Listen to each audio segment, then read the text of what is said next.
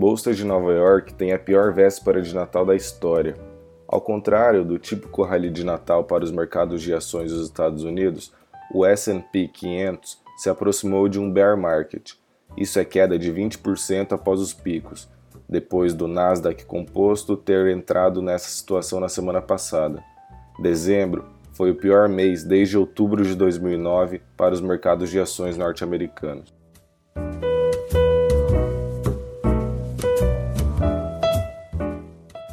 Segundo o presidente do Banco Central, recuperação e queda da taxa neutra dependem de reforma.